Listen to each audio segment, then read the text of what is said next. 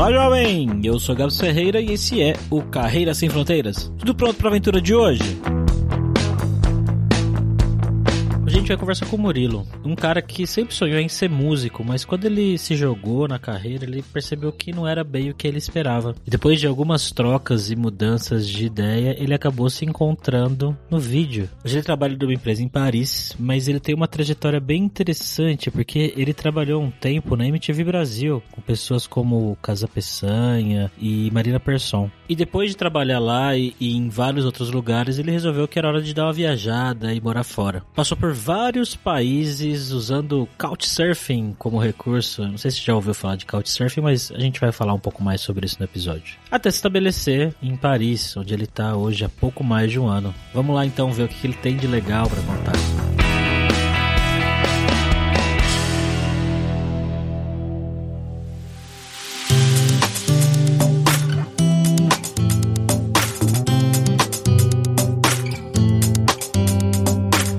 Nossa segunda vez em Paris, estamos aqui como sempre com ele, né? O nosso viajante poliglota Fabrício Carraro. Como você tá, Fabrício? Salut, Gab, ça va? Tudo bem com você, cara?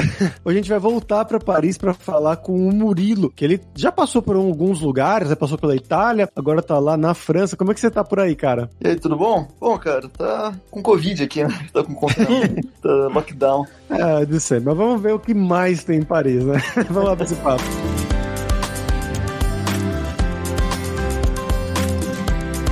Como sempre, só o nosso jabazinho inicial aqui que o podcast Carreira Sem Fronteiras é oferecido pela Alura Língua, cursos online de idiomas, que eu, Fabrício Carraro, ajudei a desenvolver com métodos que eu utilizei e utilizo para aprender idiomas como francês, italiano, russo, polonês, grego, alemão e assim por diante. E lembre-se que o ouvinte do Carreira Sem Fronteiras tem 10% de desconto em todos os planos, para você estudar todos os níveis de inglês e espanhol com a gente pelo mesmo valor. Então vai lá em aluralingua.com.br barra promoção barra carreira e começa a estudar com a gente hoje mesmo.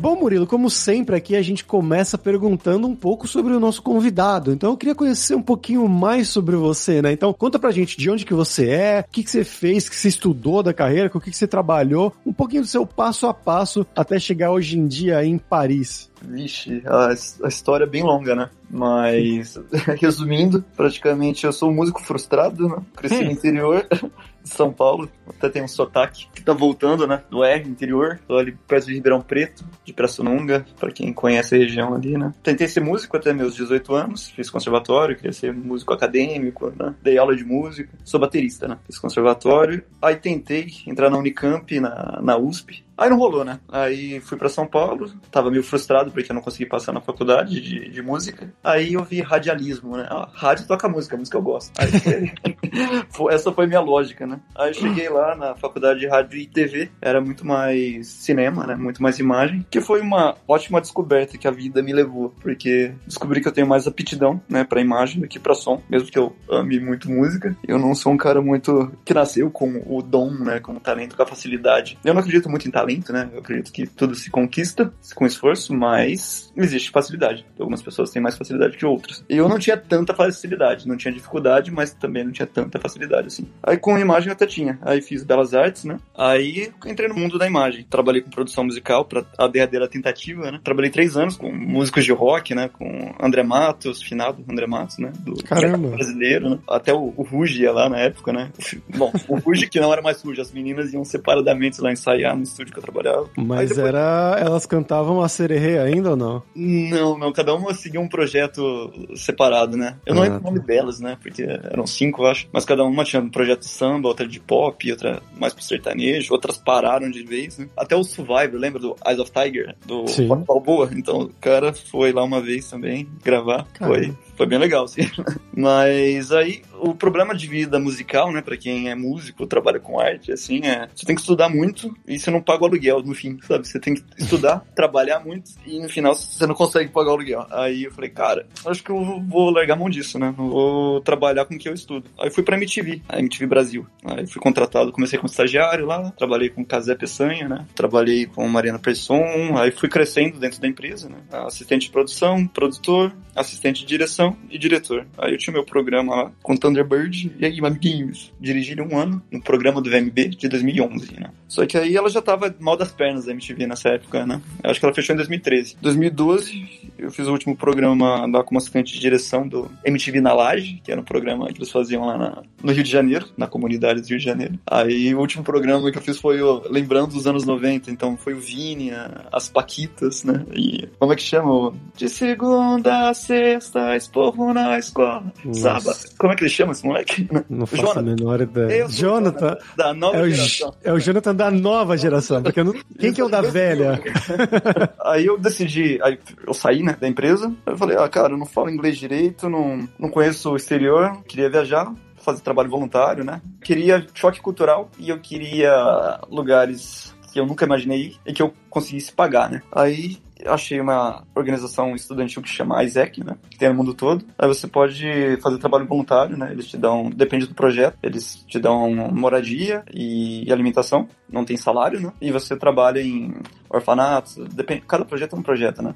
é, a gente já entrevistou algumas pessoas aqui que trabalhavam para a ESEC e tem projetos que são assim mesmo, né? Voluntários, tem projetos que eles te pagam alguma coisa, não é um grande salário, é, mas é meio, meio que uma ajuda de custo, né? A minha ideia era viajar três meses, aí viajei três anos sem parar, cara. Aí fui emendando um projeto no outro, aí morei na República Tcheca, morei na Polônia, morei na Ucrânia, na Rússia, na Bulgária, na Dinamarca, na Holanda, e deu. Aí voltei pro Brasil, né? Só que nisso, três meses aqui, dois meses lá, seis meses em outro lugar, aí deu dois anos e meio, nove meses, três anos. Aí voltei pro Brasil, trabalhei em agência de YouTube, era uma agência que, como é que chama? O Ok Ok, não sei se vocês conhecem, é um canal de, de música barra fofoca. Trabalhei com a Time Thiago, eu fiz o canal da Time Thiago, chama Liga TFA, que é dupla sertaneja.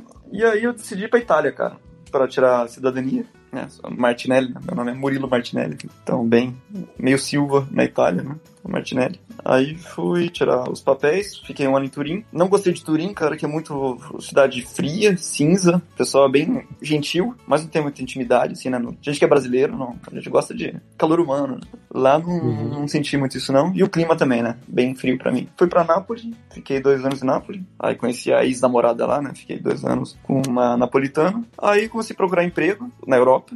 Aí eu fui contratado aqui em Paris para ser videomaker nessa empresa que eu tô agora. E vou lá, sei tu. tá aí há quanto tempo, cara? Aqui faz um ano, um ano e meio, um ano e meio. Cheguei com a Covid praticamente.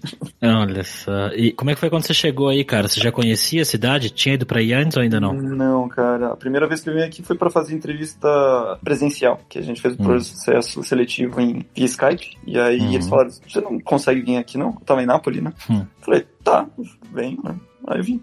aí foi a primeira vez, fiquei uma semana em Couchsurf, aqui, para fazer entrevista. Aí voltei, aí fui contratado. Mudei de vez, de mala e cuia, como dizem no interior. E como é que foi quando você chegou aí, o processo de encontrar um lugar para morar, essas burocracias e tudo mais? Então, cara, o que me ajudou muito foi o Couchsurfing mesmo, que hum. como eu vim, fiquei uma semana para fazer entrevista, eu fiquei na casa de uma Couchsurfer, que ela hospedava bastante gente. E aí quando eu voltei para Itália, né, que eu tinha que esperar um mês para saber a resposta, Aí, quando eu fui contratado, eles falaram: oh, agora a gente dá um mês, mais um mês, para você procurar onde morar. Né? Aí eu pedi conselho para essa Couchsurfer. Ela falou: não, faz o seguinte: aqui na, em Paris, você acha casa estando aqui, né? É bem difícil você achar casa à distância, tipo, online. Porque você tem muita entrevista e procura muito. Nossa, aqui é um problema achar casa, cara. Em tempos normais, né? Tem muita gente e pouco espaço, então a concorrência é alta. E, enfim. Aí eu vim, fiquei um, um mês na casa dela, procurando casa, um quarto, né, geralmente. Eu queria dividir casa para aprender a cultura, aprender a língua, né? E aí achei, do lado do, do, emprego, cara. É que na realidade eu moro em Paris, agora eu moro em Paris, né? Mas aqui é, não sei se tem Paris, aí tem a Ile-de-France, né, que é tipo os subúrbios, São Paulo é, e o ABC Paulista, Grande São Paulo, vamos falar assim, né? A empresa fica, que é a berrine deles, é em Boulogne-Billancourt, que é colado com Paris, mas aqui fica as empresas. E aí eu morei sete meses aqui, aí depois não aguentei ficar muito do, do lado do trabalho, que sua vida vira trabalho, né? Aí eu achei um quarto em Montmartre, no, do lado do Moulin Rouge. tive bastante sorte, assim. Hum. Explica o que é Couchsurfing para os nossos ouvintes que não conhecem esse termo. Couchsurfing? Bom, é que eu tô meio desatualizado agora, né? Que eu sei que mudou um pouco as regras, mas Couchsurfing é uma plataforma, né? De sharing, de, de compartilhar experiências. Por exemplo, você vai viajar, as pessoas podem te hospedar na casa deles, gratuitamente, geralmente não tem, não tem custo para isso. O pessoal confunde um pouco, ah, Couchsurfing é acomodação gratuita, e não é, né? O princípio do Couchsurfing é troca de experiências, de cultura, então, ou se você vai numa cidade, você já tem onde ficar, mas você não conhece ninguém, os Couchsurfings locais, né, as pessoas que fazem parte dessa plataforma, podem te mostrar a cidade. Então, praticamente é uma plataforma de... Compartilhamento, é exatamente. É tipo uma, é uma comunidade, né, que você faz parte, você recebe as pessoas em casa, avalia as pessoas, as pessoas avaliam você, você vai em eventos, né, tem todo um, um ecossistema do Couchsurfing, né? Exatamente. E geralmente quando, por exemplo, quando morei fora, nesse, quando fiz o Isaac, né, que eu fui pulando de país, quando eu não me dava muito bem, eu não me sentia muito integrado com o pessoal da, da organização, né, que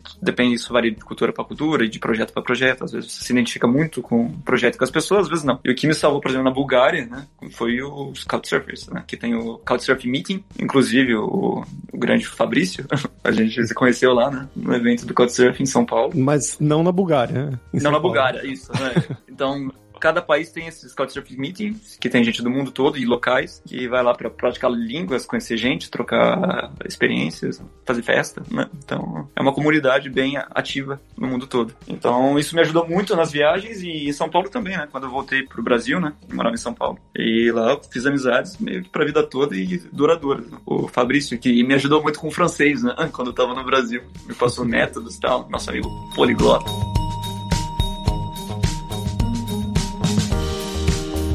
Voltando agora, né, um pouquinho atrás nesse percurso seu todo, você falou que você passou um tempo né, em Turim, depois você passou dois anos em Nápoles, que é uma cidade bem, bem particular, eu imagino, e agora você está em Paris, que é uma megalópole, né, tem tudo basicamente, é uma cidade gigante, milhões de pessoas e tudo mais. E aí você mencionou também da IESEC e tudo mais, de todos os países que você passou, qual que foi que você acha o mais fácil de se adaptar na chegada, assim, tipo, você chegou, já fez amizade, já se entendeu a vibe da cidade que bateu com a sua vibe e qual foi o mais difícil de todos esses lugares? Cara, eu acho que depende de vários fatores, né? Como você tá no momento da sua vida, né? Se você tá mais receptivo, mais introvertido. Se... Por exemplo, a minha primeira viagem internacional foi para a República Tcheca. Então, para mim, foi muito impactante. Eu achei o pessoal muito receptivo também. Eu acho que depende, né? Mas eu tenho conhecidos que não gostaram da República Tcheca porque disse que eles não eram nada receptivos. Então, acho que varia de caso para caso. Pessoa ah, sim, para você, no, na, sua, na sua perspectiva. Olha, tem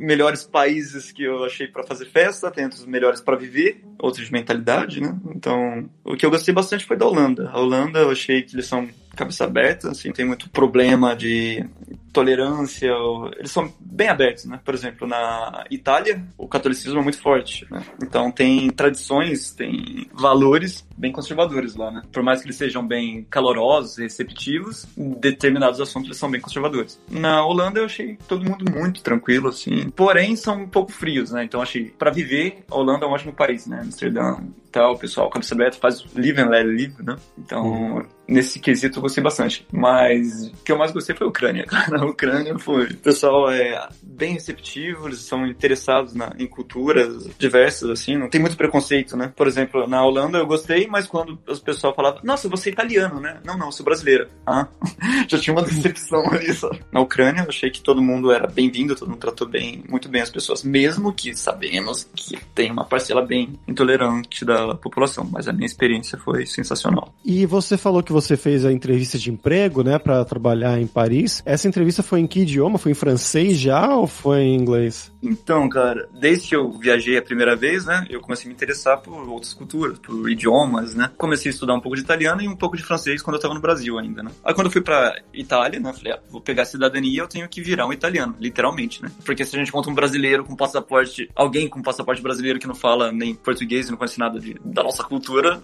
cara, você só tem um passaporte, você não é um, um brasileiro. Pra mim é isso. Então eu falei para mim mesmo, mesmo que não seja obrigado, né, eles não obrigam você a aprender a língua ou, ou provar que você é italiano, no caso na Itália. Mas eu quis fazer isso. Então, quando eu tava lá, eu aprendi o italiano e eu já sabia um pouco de francês, né? E as línguas são meio parecidas, né? O Fabrício pode falar com muito mais propriedade sobre isso, né? Mas isso ajuda bastante, me ajudou bastante. Então, sabia um pouco de francês, eu tentei fazer a entrevista em francês. Não rolou, né? A primeira, fiquei gaguejando demais, faltava as palavras, aí foi em inglês. Então, as duas primeiras foi em inglês. A terceira, presencial, foi em francês. Que eu conheci o, o dono da empresa, que eu vim pra cá. Então, assim, as duas primeiras foram em inglês. A França não é conhecido muito por falar bem inglês, né? Tipo, na Europa, assim, eles têm, eles têm um certo complexo aqui com a língua. Mesmo que eles não falam mal, eu não acho que eles falam mal. Todo mundo fala o Globish English, né? No, no mundo. Por exemplo, na Alemanha o pessoal fala lá e, e tá tranquilo. Aqui eles ficam todos introvertidos. Eu acho que culturas latinas, né? A gente tem um pouco de complexo. Línguas latinas, a gente tem um pouco de complexo com o inglês, no caso. E aqui é bem forte isso. Então, as duas primeiras entrevistas foram em inglês, mesmo que eles não estavam muito à vontade em falar em inglês, né? E aí a terceira, que eu, no caso, quando eu passei na segunda, eles falaram, ó, a terceira vai ser em francês, porque é uma empresa francesa, você tem que se adaptar ao trabalho, você que tem que se adaptar ao país e não as pessoas a você. Mesmo que aqui é startup, toda jovem, tech, o pessoal fala inglês, mas não, eles têm um pouco de medo, assim, de receio, né? E aí a terceira foi em francês, eu decorei o meu discurso, né? Pedi ajuda para nativos, assim, que eu conhecia, né? Corrigi. Eu pratiquei bastante e aí rolou, né? E conta um pouco mais sobre o trabalho em si que você faz aí, cara. Cara, aqui é uma empresa, né, chama Music World Media. É uma empresa que faz aplicativos e hardwares musicais, né, ligados à música. Então, desde jogos, jogos como Guitar Hero, né, para bateria. Não é o Guitar Hero, é jogos parecidos com Guitar Hero para celular. Né? Eu trabalho na User Acquisition. Então, tem vários departamentos, tem os develop, né, os programadores, o pessoal que programam tudo, né, criam o, a, o aplicativo e eu, a minha função aqui é criar propagandas para rodar em Facebook, TikTok, Instagram, Google, né, YouTube, para fazer as pessoas baixar o aplicativo. Que é aí que a empresa ganha dinheiro, né? nas publicidades que rolam dentro do, do aplicativo e nas inscrições, né? Você então é o cara que faz os anúncios pra gente clicar e gastar dinheiro. Da, da empresa que eu trabalho, sim. que o legal é que é ligado à música, né? Aqui ah. faz a DJ, então são é sempre ligada. Aqui a cultura eletrônica é bem forte, né? Então vários aplicativos de, de pads, de DJ, como aprender guitarra, como aprender bateria, Guitar Hero de bateria. E Legal. eu sou encarregado, como eu estudei música, né? Eu também me ocupo de, dos aplicativos learning que eles falam. E como que é o trabalho no dia a dia com as pessoas? Você trabalha mais com a galera da França mesmo ou tem o time do mundo todo? Na maioria, eu acho que aqui 90% são franceses, né? Deve ter, acho que uns 5 estrangeiros, 6 estrangeiros, assim, contando comigo. Tem um mexicano, tem eu, que sou brasileiro, tem uma menina da Látvia, uma espanhola, tem uma chinesa. E, cara, eu acho que é isso, hein? E como é que é a dinâmica do trabalho no dia a dia em si, cara? É muito diferente de outros lugares que você trabalhou e até do Brasil? Não, cara, eu acho que não. Sinceramente, eu acho. Ah, bom, tem um método de trabalho que é diferente, né? Aqui eles são muito organizados, aqui é reunião. Acho que por dia a gente tem umas três, quatro reuniões, assim. Tem muita meta, né? A ser batida. Mas eles são muito tranquilos, assim, não? eles são muito organizados, né? Até cansa um pouco essas reuniões, até para falar uma coisa que você podia trocar trocar rapidamente ali as informações. Eles, ó, oh, vamos fazer uma reunião daqui 30 minutos. Aí vai na salinha de reunião, conversa, fala o que tem que falar. 10 minutos de reunião e acabou, né? Isso eu achei, isso meio que me chamou atenção quando eu cheguei, né? E aí, você perde um pouco de tempo também na sua produtividade, né? Porque toda hora você tem que parar o que você tá fazendo para fazer reunião. Mas, não, a dinâmica, sinceramente, o brasileiro trabalha muito bem, né? Não é porque eu sou brasileiro, né? Mas a gente é meio sangue nos olhos, né? Aqui o pessoal, eles trabalham bem, mas eles são muito mais específicos nas coisas que eles fazem. Eles não vão muito além. Não são muito versáteis. Isso é, não é a primeira vez que a gente escuta essa comparação que você está fazendo, né? Com o pessoal europeu e brasileiro, que parece que a gente tem essa questão de sangue nos olhos, né? De querer trabalhar mais e as pessoas aí serem mais no geral, serem. Acho que é versatilidade, talvez a palavra, né? Que se você dá um problema e ele não for exatamente específico, a pessoa pode se atrapalhar ou de repente aquilo não é trabalho dela, né? E, e, tudo mais. Claro que não dá pra generalizar, né? Mas é essa sensação que você tem, né? Isso, isso. É subjetivo, né? Isso que eu achei. Sim desde quando eu cheguei aqui.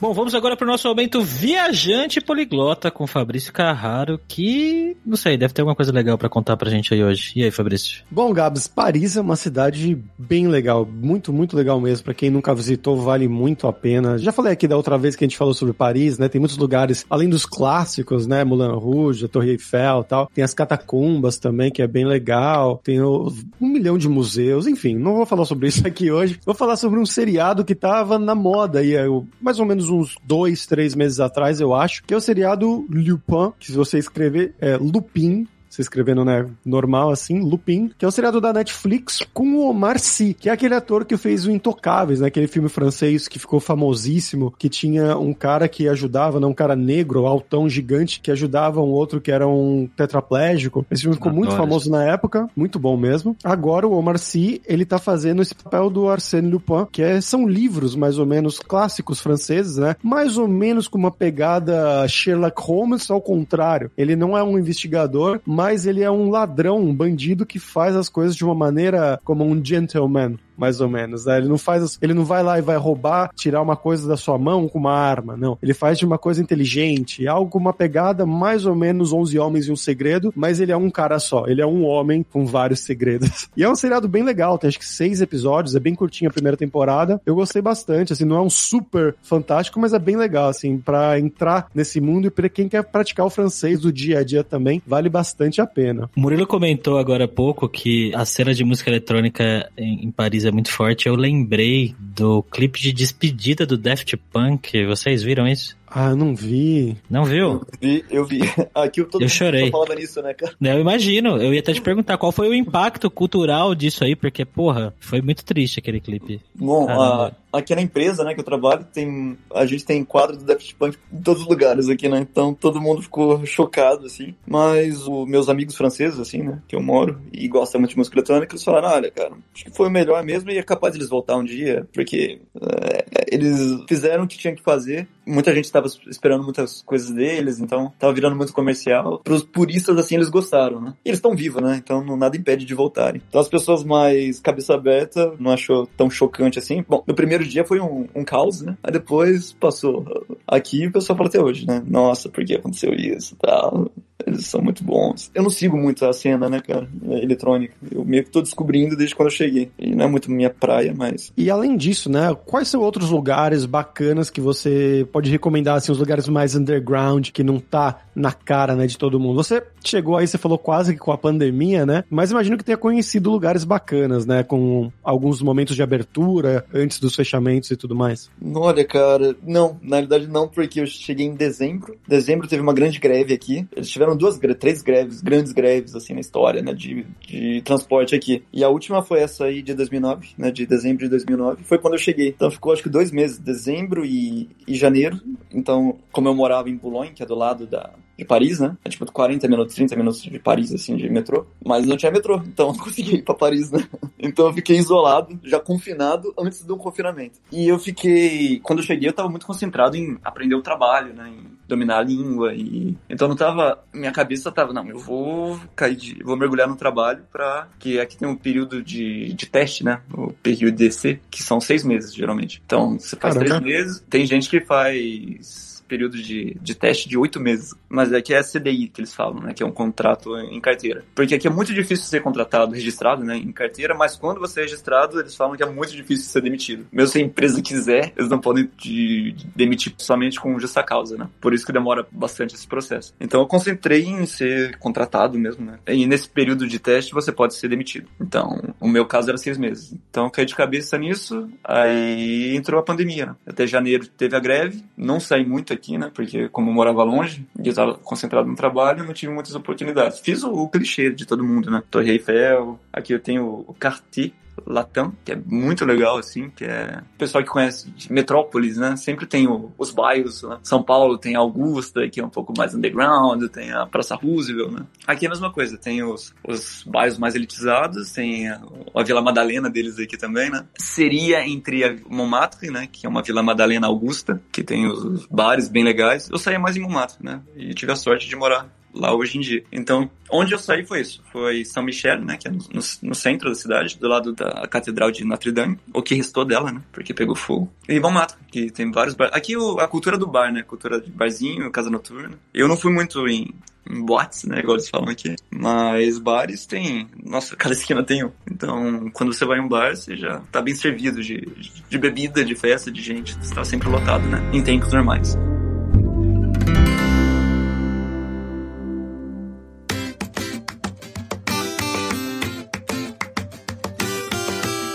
E já puxando disso daí, né, que você tá falando de festa, de sair, e vários países que você foi, eu queria falar sobre o chaveco em cada um desses países.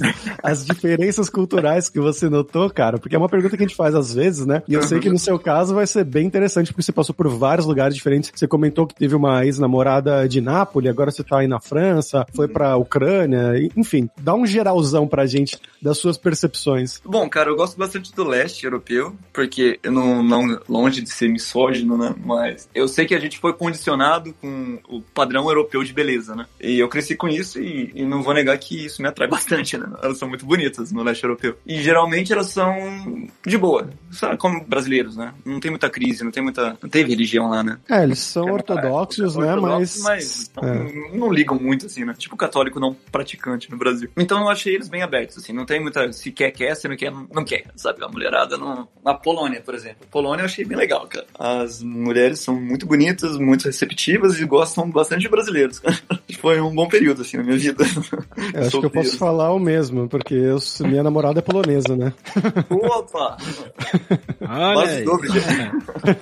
Bom, foi. O leste eu acho bem, bem legal, assim. Eu tive uma namorada ucraniana, né? Aí eu fui pra Ucrânia achei bem, bem legal. Aí fiquei três anos com uma ucraniana, que era. Bom, ela é de Crimeia, né? Que agora é Rússia. Mas a Crimeia é assim, né? É tudo misturado. Tem mais descendentes de russo na Crimeia do que ucranianos. Assim. E gostei muito da Holanda, que eu achei que eles são. Se a mulher quer, ela quer, se ela não quer, não quer. Elas chegam em você se elas querem, né? Não tem padrões de etiqueta. Aqui eu, eu posso falar dos que eu não gostei, né? Uhum. Eu não gostei é Itália, norte da Itália norte da Itália, nossa senhora, cara. E a França, Paris, pelo menos, né? Paris eu me sinto no colegial, cara. No...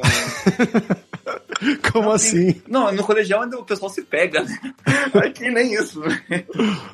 Aqui eles têm um, um, sabe, esse padrão, essa etiqueta a ser seguida. Nem de jantar. Ai, é 10 anos falando em aplicativo, se você usa os aplicativos, né? Aqui eu só tive essa experiência porque com pandemia, né? Não, não tem onde sair, não tem como conhecer gente. Elas têm muito esse... que que eu vi, eu, tinha, eu tenho umas amigas francesas aqui, aí elas falando, nossa, mas eu bebi tanto, e aí eu conheci o cara e eu beijei ele em duas horas, assim, eu fui muito fácil. Hum. Demorou duas horas para beijar o cara. Eu falei, nossa, onde é que eu tô, né?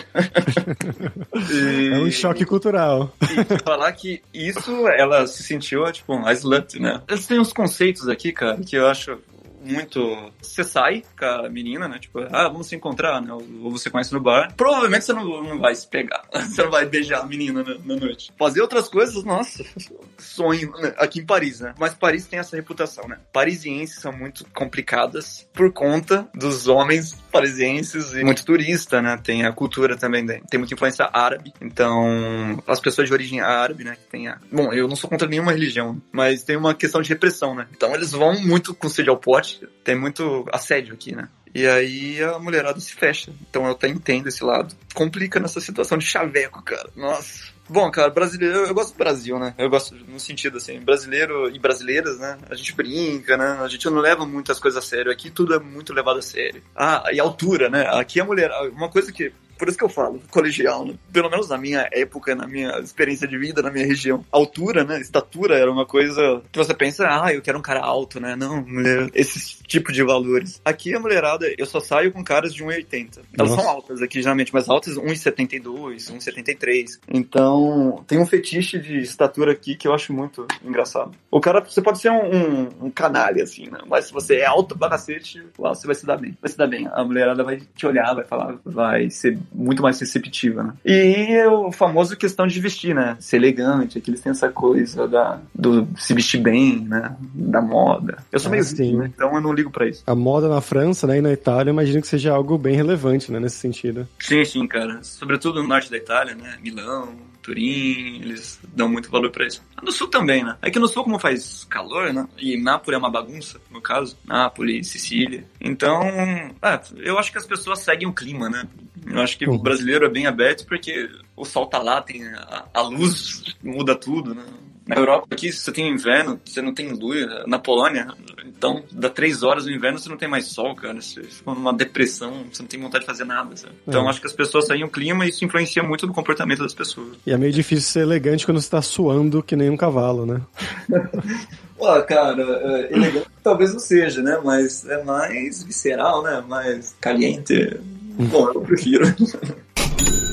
Bom, Murilo, agora vamos falar sobre dinheiro, cara. Esse aqui é o momento onde a gente pede para os nossos convidados falarem um pouco sobre o custo de vida na cidade, no país que eles vivem, coisas como o mercado, aluguel, preço para sair, tomar uma cerveja na rua, comparado com o Brasil, né? Acho que você pode até falar um pouco também de outros países que você passou, se você quiser. Bom, Paris é muito caro, né? Acho que é uma das cidades mais caras do mundo. É muito caro, velho. No Brasil, aqui a inflação mudou tudo, né? Tô fora do Brasil faz cinco anos já. Três anos de alguma coisa na Itália e aqui um ano e meio. Então eu tô meio perdido em relação a, a valores no Brasil. Até porque mudou muito, né? A inflação e tal. Por exemplo, em Turim, um quarto era 350 euros. Pra você morar, dividir apartamento e alugar um quarto, né? 350 euros. Em Nápoles, era 250 euros, um quarto, né? Aqui, cara, um quarto é 750 euros. Então, Caramba! Em real, Um quarto? um quarto, é, é isso, 750 e depende, se você mora num estúdio, né? É que tem, por exemplo, eu aluguei um quarto aqui, moro numa casa grande, né? Tem espaço e é 750 euros. Aqui você pode pagar 800 euros de aluguel, cara. Você mora num estúdio, numa kitnet, de, sei lá, 20 metros quadrados. E aí você tem que pagar a internet, você tem que pagar as outras despesas, né? eletricidade, aquecedor, né? Tipo, no inverno, que tem uns que é gás, tem outros que são ah, elétricos. Então, isso vai pra casa dos 900, se você quer ficar sozinho, né? Morar sozinho e tal. No meu caso aqui, é, eu acho que é, 700, é 750, mas tem muitas coisas assim, é, charge comprise, tá tudo incluso, né? Às vezes você paga caro, mas tá internet já, já tá água, eletricidade e todos os condomínio, né? Tá incluso. Mas pra você ver a diferença, né? Nápoles, um quarto é 250. Aqui, um quarto é 750. Não, eu tô, eu tô em choque. Aqui um apartamento você pega por 850, fácil. Muito, Então, muito. Um é. apartamento de 80 metros quadrados em Barcelona. Barcelona? Ah, maravilha, hein? A Espanha é muito mais econômica, né? Se a gente... E tem sol, né? Cara, eu tô pensando em mudar, eu acho. Esse vai ser o último podcast do Murilo em Paris. Na verdade, o Paris tem uma fama até pros franceses, é, ela é um pouco ilusória, né? Porque aqui é meio São Paulo. Né? São Paulo você pode fazer dinheiro, né? Você pode ganhar grana. Tem as oportunidades lá e se você tiver sangue nos olhos para ganhar dinheiro, você, você consegue. Aqui não é tão diferente, mas o salário, né? O mínimo, né? O SMIC é um pouco mais alto que as outras cidades da França. Paris é caro. Mesmo os franceses falam, Paris é muito caro. Na minha empresa aqui tem 90% de franceses, eu acho que deve ter 10% ou 5% de parisienses. Tem mais franceses de outras regiões da França, né, que vêm pra cá trabalhar. E eles mesmos falam, eu só pude vir pra Paris porque eu achei o emprego antes de vir. Não dá pra morar em Paris sem estar trabalhando. né? Aqui é um pouco mais, o salário mínimo é um pouco mais alto, né? Vamos falar assim, 200 euros mais alto. Só que seu custo de vida aqui é tipo 500 euros mais alto do que o resto, entendeu? Então, por isso que é meio ilusório. Você fala, pô, ó, legal, aqui você ganha mais, né? Se você compara com... Ou mesmo na Itália. Na Itália, eu acho que o SMIC é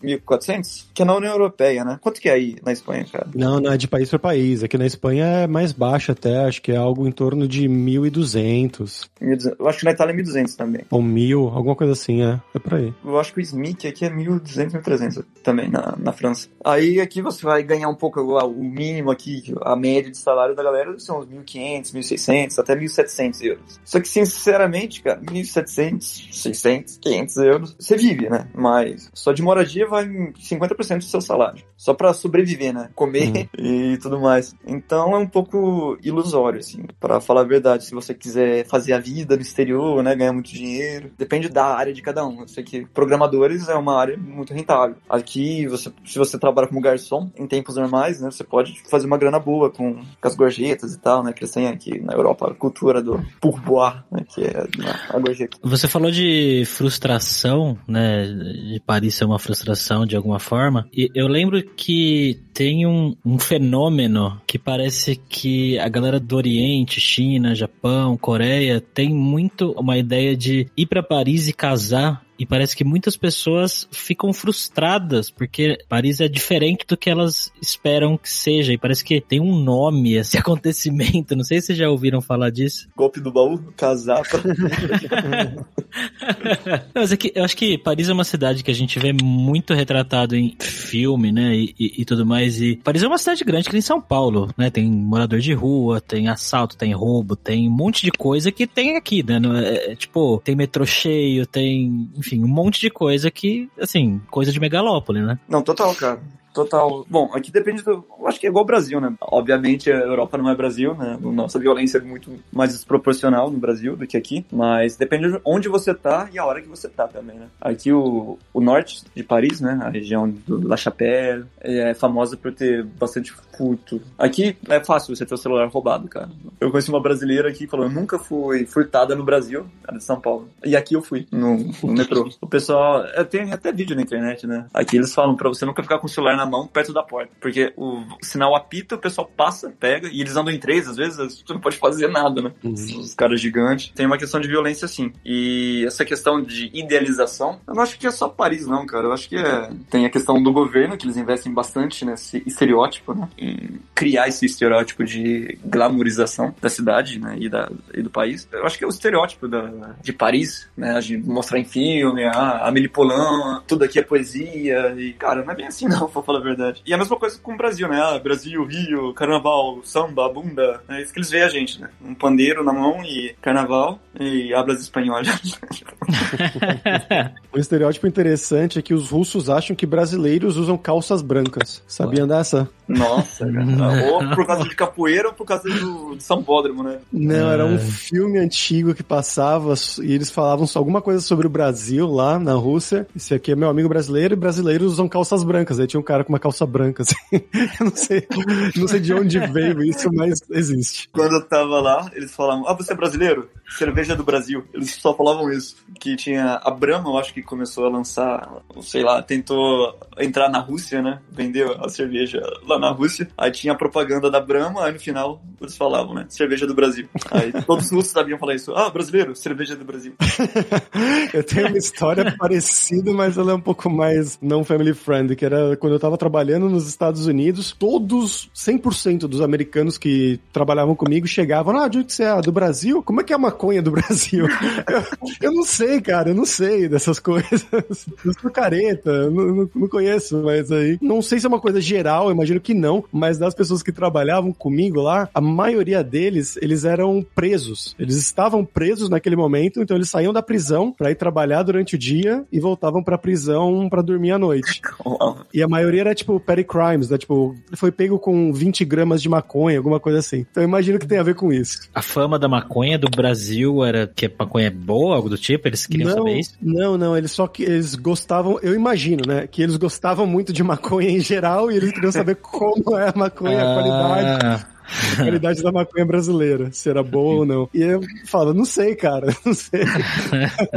eu passei por essa experiência na, na Polônia, né? O pessoal fala, como é a, a maconha do Brasil? Eu falava a mesma coisa também, eu sou careta, né? Mas o que me impressionou, né? Que o pessoal. Como eu não fumo, mas eu tenho muitos amigos que fumam no Brasil e nas viagens o pessoal fumava. Aí eu estranhei que eles misturam com tabaco, né? No Brasil o pessoal fuma a erva pura, né? Eles falam, não, Essa... é muito forte se a gente fumar só a maconha, a gente não aguenta, né? Muito forte. É. Então tem que misturar com tabaco. Essa eu sei a resposta, porque. Por que, Gabs?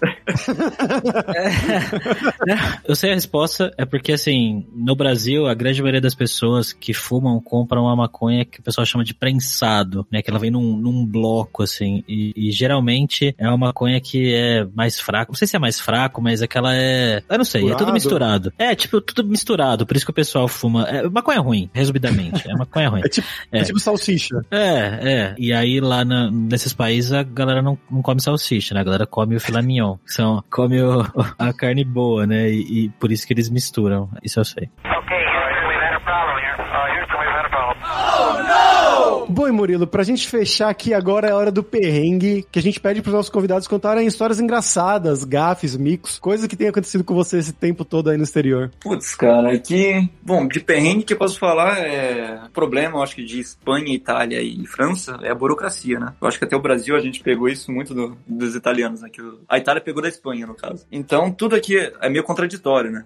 Até tem um, um- tem um canal bem legal no YouTube do Paul Taylor. Ele é inglês, mas passou a infância aqui. E ele fala das contradições francesas. Pra você abrir uma conta, você tem que ter um contrato, né? Você- geralmente você tem que ter um ser registrado. Você não pode abrir uma conta do nada assim. Você tem que ter um trabalho e ser registrado. E pra você ter um trabalho, você precisa de ter uma conta.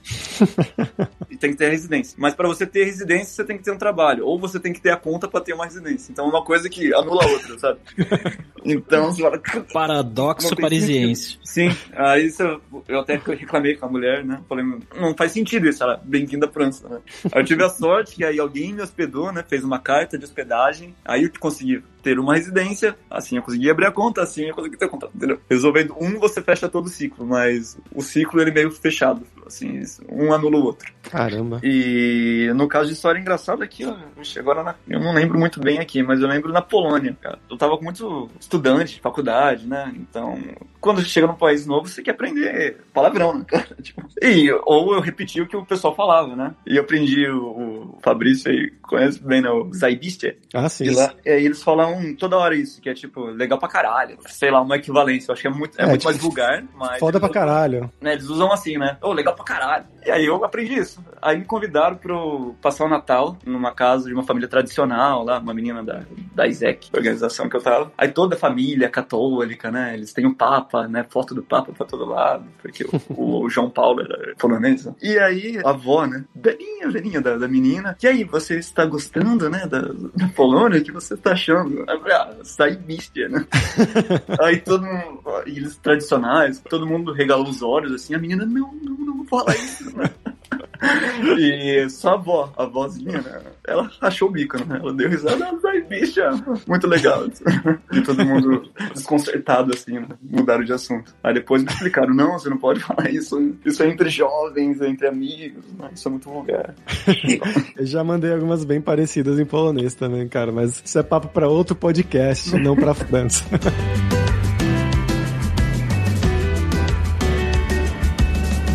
Mas valeu, Murilo, cara. Muito obrigado pela sua participação, pelo seu tempo. Você quer divulgar alguma coisa? Não, cara, eu que agradeço, né? Obrigadão. Agradeço até o, o Fabrício, porque as minhas investidas em, no mundo das línguas, né? Ele tem muita responsabilidade nisso. E mesmo eu tive um canal, né, no YouTube, e a pessoa que falou, cara, por que você não tem um canal? Fabrício Cararo. Com certeza. E aí eu tenho, tive um canal no YouTube, né, que chama Murilis, tá parado.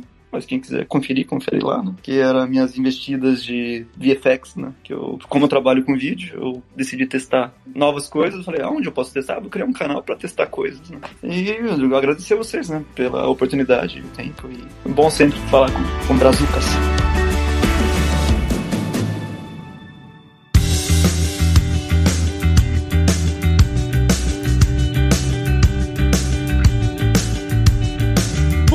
Por hoje é isso. Merci beaucoup pela sua audiência. E se você gosta do Carreira Sem Fronteiras, recomende para cinco amigos, para nossa comunidade crescer sempre cada vez mais. E entre no nosso grupo do Facebook, o Carreira Sem Fronteiras, para você ter mais dicas sobre empregos, mercado de trabalho no exterior, tecnologia e também sobre a língua inglesa ou talvez o francês também. E não deixe de conhecer a Alura Língua para você reforçar o seu inglês e o seu espanhol e dar aquela força, tanto no seu currículo quanto na sua vida profissional. Algo que o Murilo destacou muito bem, né, do inglês, que ele usou para ir para fora, que ele, ele queria melhorar o inglês, foi para esses intercâmbios da IESEC, depois aprendeu sozinho o italiano, aprendeu o francês, com as dicas que o Fabrício deu, é claro, mas a importância de você aprender um idioma para ir trabalhar fora do país. E só lembrando que o ouvinte do Carreira Sem Fronteiras tem 10% de desconto em todos os planos. Então vai lá em aluralingua.com.br barra promoção, barra carreira e comece a estudar com a gente hoje mesmo. Além também, é claro, da alura.com.br que tem mais de 1.200 cursos de tecnologia, tanto nas áreas de programação, marketing, design, tem a área de vídeo também, né, de videomaker, que é a área do Murilo. A gente tem curso com o Gaveta, até, você acredita nisso? Tem curso com o Gaveta, o mito Gaveta. Mas também tem curso de como você criar o seu currículo para mandar pro exterior, em inglês ou em espanhol. Então, com certeza vai ter o curso para você. Então, pessoal, até a próxima quarta-feira com uma nova aventura em um novo país.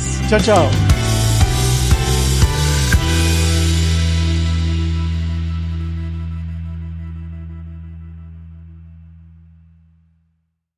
Este podcast foi editado por Radiofobia, podcast e multimídia.